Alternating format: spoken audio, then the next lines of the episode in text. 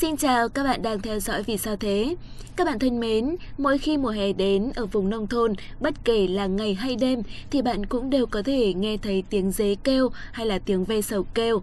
Tuy nhiên, đặc sản mùa hè này cũng đã gây ra không ít những phiền toái. Khi mà những con ve đực đồng loạt cất lên bản tình ca để gọi bạn tình, thì cũng là lúc mà không gian xung quanh vô cùng náo động. Đôi khi đứng dưới những gốc cây nói chuyện mà người ta không nghe được cả tiếng của nhau.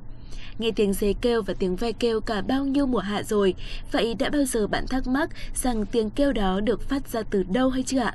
Hay là các bạn luôn mặc định rằng tiếng kêu thì sẽ luôn phát ra từ miệng của dế hoặc là ve sầu? Ngày hôm nay, hãy cùng với chúng mình tìm hiểu nhé! Trước tiên thì chúng ta sẽ cùng tìm hiểu về loài ve sầu trước.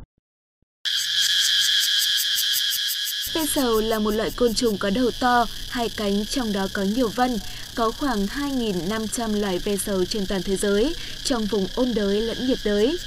Ve sầu không chích, không cắn và vô hại đối với con người.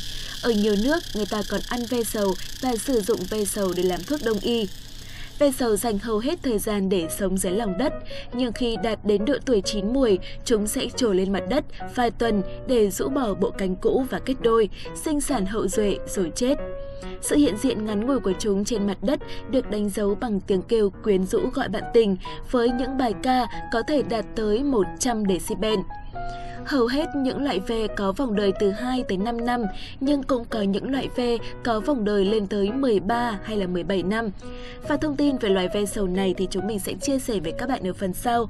Bây giờ thì chúng ta sẽ cùng tìm hiểu trước về cách phát ra âm thanh của ve sầu. Tiếng kêu của ve sầu không phải phát ra từ miệng mà là từ da bụng. Trên da bụng của con ve có hai vật tròn gọi là âm cái. Nó chỉ cần co bóp âm cái lại là có thể phát ra những tiếng kêu chói tai. Để hiểu làm thế nào ve sầu có thể tạo ra âm thanh của chúng, bạn sẽ phải tưởng tượng rằng mình đang kéo oằn tất cả những xương sườn rồi sau đó thả lỏng và lặp đi lặp lại điều đó nhiều lần. Chỉ có ve đực thì mới có thể kêu được, ve cái thì không bởi vì nó không có âm cái. Ở trên cây thì ve được kêu không ngừng để gọi ve cái tới làm bạn với mình. Nó cũng có thể dùng tiếng kêu để đe dọa kẻ thù. Khi chim bay đến mắt, nó sẽ kêu giống lên, con chim sợ hãi và nó liền thừa cơ hội để chuồn mất. Bây giờ thì chúng ta sẽ cùng nói về loài ve sầu 17 năm mới xuất hiện một lần nhé. Vào cuối tháng 5 vừa qua, tại 18 bang của Mỹ, ước tính đã có hàng nghìn tỷ con ve sầu đã ngoi lên mặt đất sau 17 năm sống dưới lòng đất. Loài ve sầu này có nguồn gốc ở các vùng phía đông, nam và trung tây của nước Mỹ, có tên là Bros X. May mắn là ve Broad X sẽ không kêu lâu, sau khi mà chúng trồi lên thì chúng chỉ sống thêm khoảng 4 tới 6 tuần để giao phối và đẻ trứng. Ấu trùng ve sẽ tiếp tục chui xuống đất và bắt đầu lại vòng đời 17 năm. Vậy là lần kế tiếp những con ve Broad X xuất hiện sẽ là năm 2038. Thật là thú vị đúng không nào? Bây giờ thì chúng ta sẽ cùng tiếp tục tìm hiểu về tiếng kêu của loài dế. Các bạn thân mến, khác với ve sầu, tiếng kêu của dế phát ra thông qua sự ma sát lẫn nhau của đôi cánh.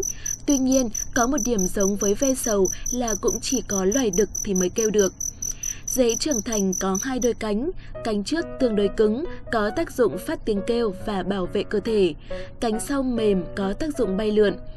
Cánh trước của giấy đực thông thường có các loại gân cánh đan xen ngang dọc hoặc là song song. Giữa gân cánh thì hình thành cửa sổ cánh trong suốt. Một đường gân của hai cánh trước rất to, trở thành cơ quan phát ra âm của dế. Còn phía dưới gân cánh của cánh phải trước thì có một loại mấu răng cưa nổi lên, hình thành âm răng.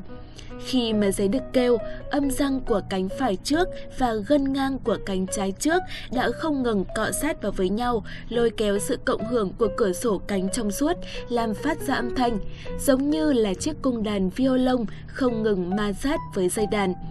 Khi mà dế sống ở trong hang, trong khe gạch hay là kẽ đá, nhờ tác dụng phóng thanh của nơi ở, tiếng kêu sẽ càng vang xa hơn.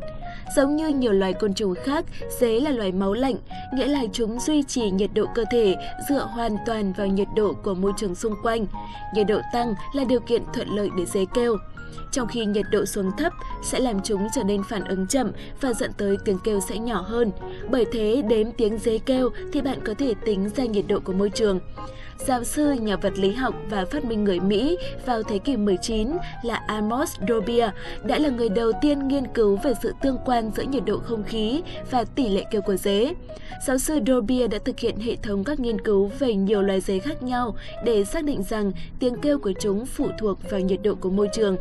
Dựa trên những gì nghiên cứu được, vào năm 1897, Dobia đã xuất bản một bài báo trình bày về công thức xác định nhiệt độ bằng tiếng dế kêu. Bây giờ thì các bạn đã biết tiếng dế kêu cũng như là tiếng ve sầu thì phát ra từ đâu rồi được không nào? Thế giới côn trùng quả là có rất nhiều những điều thú vị. Cảm ơn các bạn vì đã luôn theo dõi chúng mình. Còn bây giờ thì xin chào và hẹn gặp lại.